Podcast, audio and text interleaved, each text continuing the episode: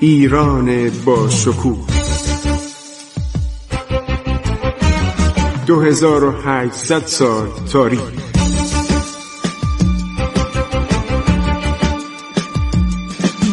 عبور از تاریخ.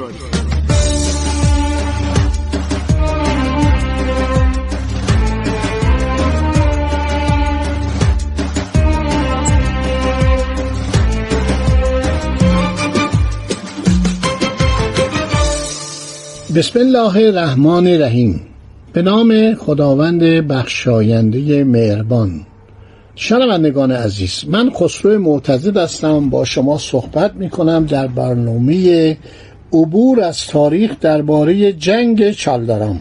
میخوام بگم ملت ایران ملت بزرگیه، ملت سلحشوریه، خیلی هم وطنشو دوست داره و وطن پرستی و وطن دوستی جزو میراث فرهنگی و خصائص قومی ماست، خصائص ارثی ماست، تو وجود ماست. ما ایران رو دوست داریم، هر جای دنیا که هستیم ایران رو دوست داریم. من خودم این احساس رو دارم. همه شما وقتی سرود ایران رو میشنوید واقعا دچار حالت شعف میشید، حالت غرور ملی میشید. بنابراین اینایی که براتون میگم قصه نیست، اینا تاریخ زندگی ماست، تاریخ زندگی شماست. اشاره کردم به توپخانه. توپخانه عثمانی خیلی مهم بوده. توپخانه عثمانی بود که تونست شهر کنستانتینیوپولیس رو بعد از 1000 و خورده ای سال تصرف کنه. توپچی‌ها بیشتر از میان عیسویان که در این کار تخصص داشتن اینا رو استخدام میکردن. خیلی مجارستانی‌ها تو اینا بودن، رومانیایی‌ها بودن، اینا مسلمان شده بودن و شخصی به نام توپچی باشی توپخانه را اداره میکرد. تمام عرض شود که مراکز توپریزی و تسلیحات و سلاح زیر نظر توپچی باشی بود. ما این کار رو بعد از شاه عباس فراموش کردیم، تنبلی کردیم، توپخانه خودمون از بین بردیم و در زمان شاه صفی بعد از شکستی که خوردیم از عثمانی ها و بغداد از دست ایران خارج شد، 15 سال عراق جزو به اصطلاح قلمرو دولت صفوی بود. یک حالت دلسردی بود. پادشاهان ما هم پادشاهی بدی بودن. نه شاه صفی آدم جالبی بود، برای که سردارای خودشو میکشت. امام قلی خان رو کشت، زینال خان شاملو رو در حین جنگ کشت. یه آدم افیونی بود. یکی از علل نابودی صفوی این بود که اینها اهل همین افیون و مواد مخدر بودن. شاه عباس نبود. شاه عباس آدم شجاع، قد کوتاهی داشت، جسه ضعیفی داشت، ولی مرد بزرگی بود. با 3 کشور جنگید، ازبکان رو بیرون راند، دوباره اومده بودن، مشهد گرفته بودن در زمان پدر ضعیفش. ترکان عثمانی رو بیرون کرد بعد از 18 سال و بعدم به سلطه 117 ساله اروپایی ها خاتمه داد. پرتغال و اسپانیا رو ریخت تو دریا، بیرونشون کرد از ایران. بندر عباس جایگزین بندر گمرون شد. خب توپخانه عثمانی عالی بود، فرماندهان برجسته‌ای داشت و اینها توپ زیادی داشتن، هم میریختن هم داشتن تو انبارشون. توپای سبک و با چرخ حرکت میدن با اراده. توپای بسیار سنگینه که قلا رو میکوبید در محل کوره توپریزی احداث میکردن، میساختن. خیلی کار بزرگی بود. فرماندهان عالی پیاده نظام، سوار نظام و توپخانه 12 نفر بودند.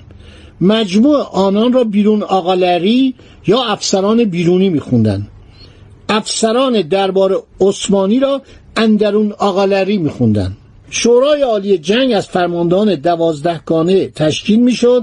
فرمانده عزبها، عجمی اوغلان و عزبها، عزب اوغلان در این شورا شرکت نمیشد. نیروی دریایی عثمانی بسیار مفصل و بسیار بزرگ و با عظمت بود. چوب و کنف و قطران و پارچه‌های بادبان در آسیای صغیر فراهم می‌شد. کشتی‌ها را در سواحل مدیترانه و جزایر دریای اژه می‌ساختند. کشتی‌های جنگی ترک با توپ‌های سنگین مسلح بودند، از جمله بزرگترین و مهمترین نیروی دریایی جهان به شمار می‌آمدند. کمان که رفتن جزیره قبرس هم گرفتند و با سپاهیان چندین کشور اروپایی جنگیدند، با ژنی‌ها، فرانسیا، ونیزی‌ها، اسپانیا، و تونستن اونجا رو بگیرن. اسلحه پیاده نظام عثمانی تیر و کمان و خنجر و تفنگ فیتیله‌ای بود. هر پیاده 50 تیر بر کمر داشت. یعنیچریا تفنگ فیتیله‌ای خاصی داشتن که قطر لوله آن 2.9 سانتی متر بود. بارود و سرب لازم را در دبه‌ای می‌ریختند و فیتیله تفنگ را به بازوی راست می‌پیچیدند. تبرزین از جمله سلاح پیاده نظام بود. سوار نظام نیزه‌های گوناگون به کار می‌برد. بهترین نیزه‌ها در زمان سلطان سلیم اول چوبین ساده و نرمی به طول 3 و 35 سانتیمتر، سنان آن دولبه و پهن و مخطط بود. سواران گرزی نیز با خود برمی داشتند که دستش آهنی، سرش گاه به شکل گلابی و گاه گرد و خاردار و گاه بیضی شکل و ششگوش بود. مهمترین اسلحه سواران ترک شمشیری بود کوتاه، سبک و یک لبه که در جنگ‌های تن به تن به کار می‌رفت. به کار بردن آن به سبب سباکی و برندگی از شمشیرهای سنگین و دولبه اروپاییان آسان‌تر بود. یه چنین ارتشی داره میاد، حالا یکی میگه 400,000 نفر، دیگر مورخان میگن 140,000 نفر.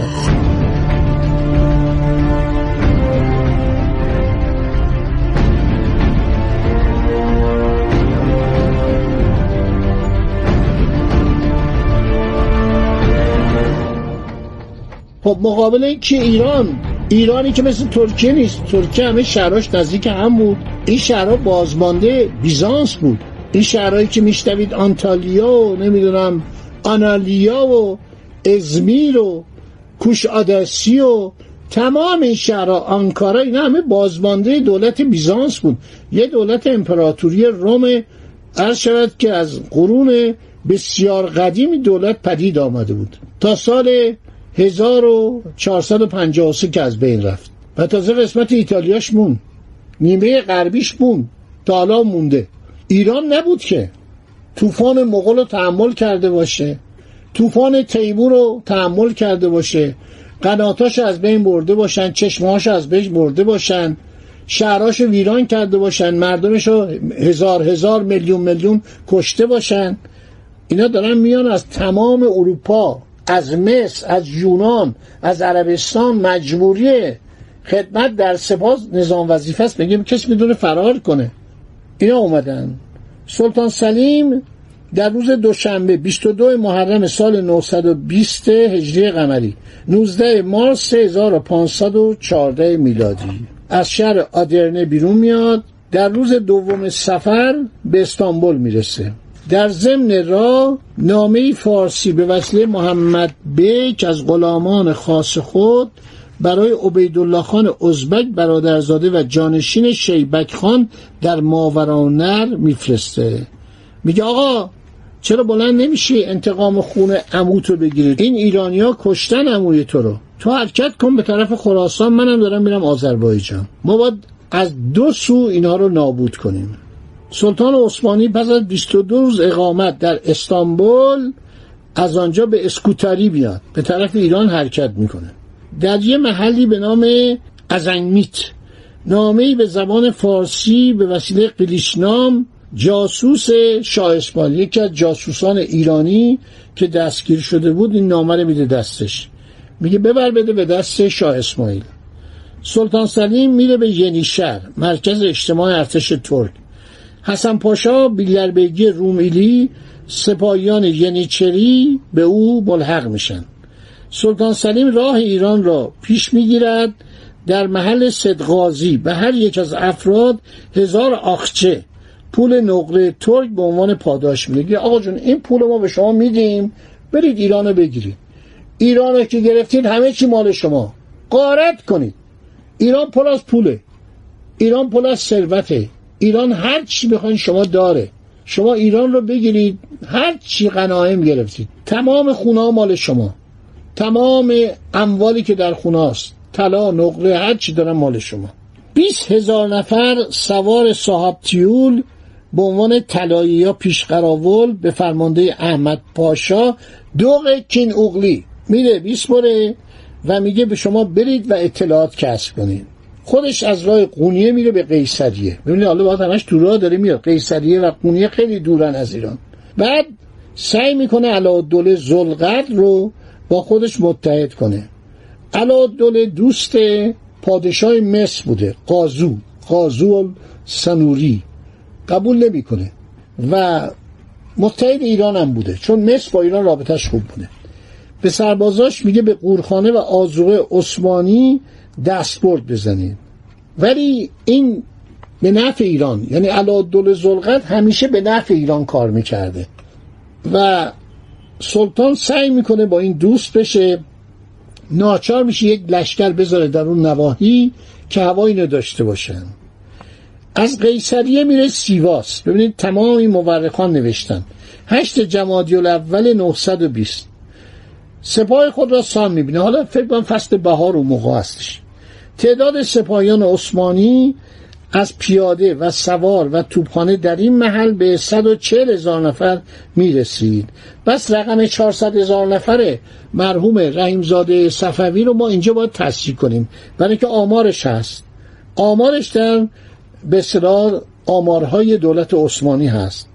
سپاهیان صاحب تیول اروپا و آسیا 50,000 نفر، سواران خاصه سلطان 15,000 نفر، اکنجی ها 20,000 نفر، ینیچری ها 12,000 نفر، عزب ها 12,000 نفر، پیادگان خاص سلطنتی 1,000 نفر، توپخانه و ذخایر و بنه 20,000 نفر، راهسازان 10,000 نفر، جمع 140,000 نفر. توپهای بزرگ چرخدار 200 عراده، توپهای کوچک که بار شتر میکردن، به نظرم همون زنبورکه، 100 عراده، اسبان توپخانه 2,000، شترانی که بار میبردن 6,000. فرمانده ارتش عثمانی شامل فرمانده کل ارتش سلطان سلیم خان یاووز، فرمانده سپاه آناتولی سنان پاشا بیلربیگی آناتولی، فرمانده سپاه قرامان حمدان پاشا بیلربیگی قرامان، فرمانده سپاه روم ایلی حسن پاشا بیلربیگ روم ایلی وملی، فرمانده کل پیاده نظام اسکندر پاشا، فرمانده سوار نظام سبک اصل آکنجی قراچه محمد پاشا، فرمانده سواران پیش قراول احمد پاشا دوقه کین اوغلی. اینا رو ما ارشد از کتاب‌های عثمانی در آوردن. نویسندگان و محققان ایرانی مردان بزرگی بودند. خدا بیامرزه نصرالله فلسفی و مرحوم دکتر خانبابا بیانی. من شاگرد هر دوتا این بزرگان بودم و همینطور کتاب‌های زمان عرض شود که دولت صفوی. ما خیلی کتاب داریم که نوشتن، حالا این کتابا رو من معرفی میکنم. یکی از اینا مثلا عالم‌آرای عباسی است، تذکره شاه طهماسب، یکی از عالم‌آرای شاه طهماسب، یکی همون کتاب رحیمزاده صفویه، یکی کتاب شرح جنگ‌ها و تاریخ زندگانی شاه اسماعیل صفوی که بازم این مال سعید نفیسی. کتابای ترکی هم زیاده. اینا رو ما همه رو نگاه کردیم. احسن التواریخ، عالم‌آرای شاه اسماعیل، عالم‌آرای عباسی. یه چنین ارتشی داره میاد به یک کشوری که خودش 1000 مشکل داشته. ببینید این مرد، این شاه اسماعیل چه آدم بزرگی بوده، چطور جمع میشن و دنبال عرض شود که دفاع از مملکت میرن به روبروی این سپاه عظیم وحشتناک. شما بگین سرباز داریم یه تمام صورتش خونالوده، لباسش خونالوده و اینا یک دفعه حرکت میکنن با اون عرض شود که تبیره، با تبل و شیپور و اینا، صدایی وحشتناک، 1000 تب به صدا در میاد. خب در برنامه آینده دنباله این ماجراها رو براتون تعریف خواهم کرد. خدا نگهدار شما باد. عبور از تاریخ.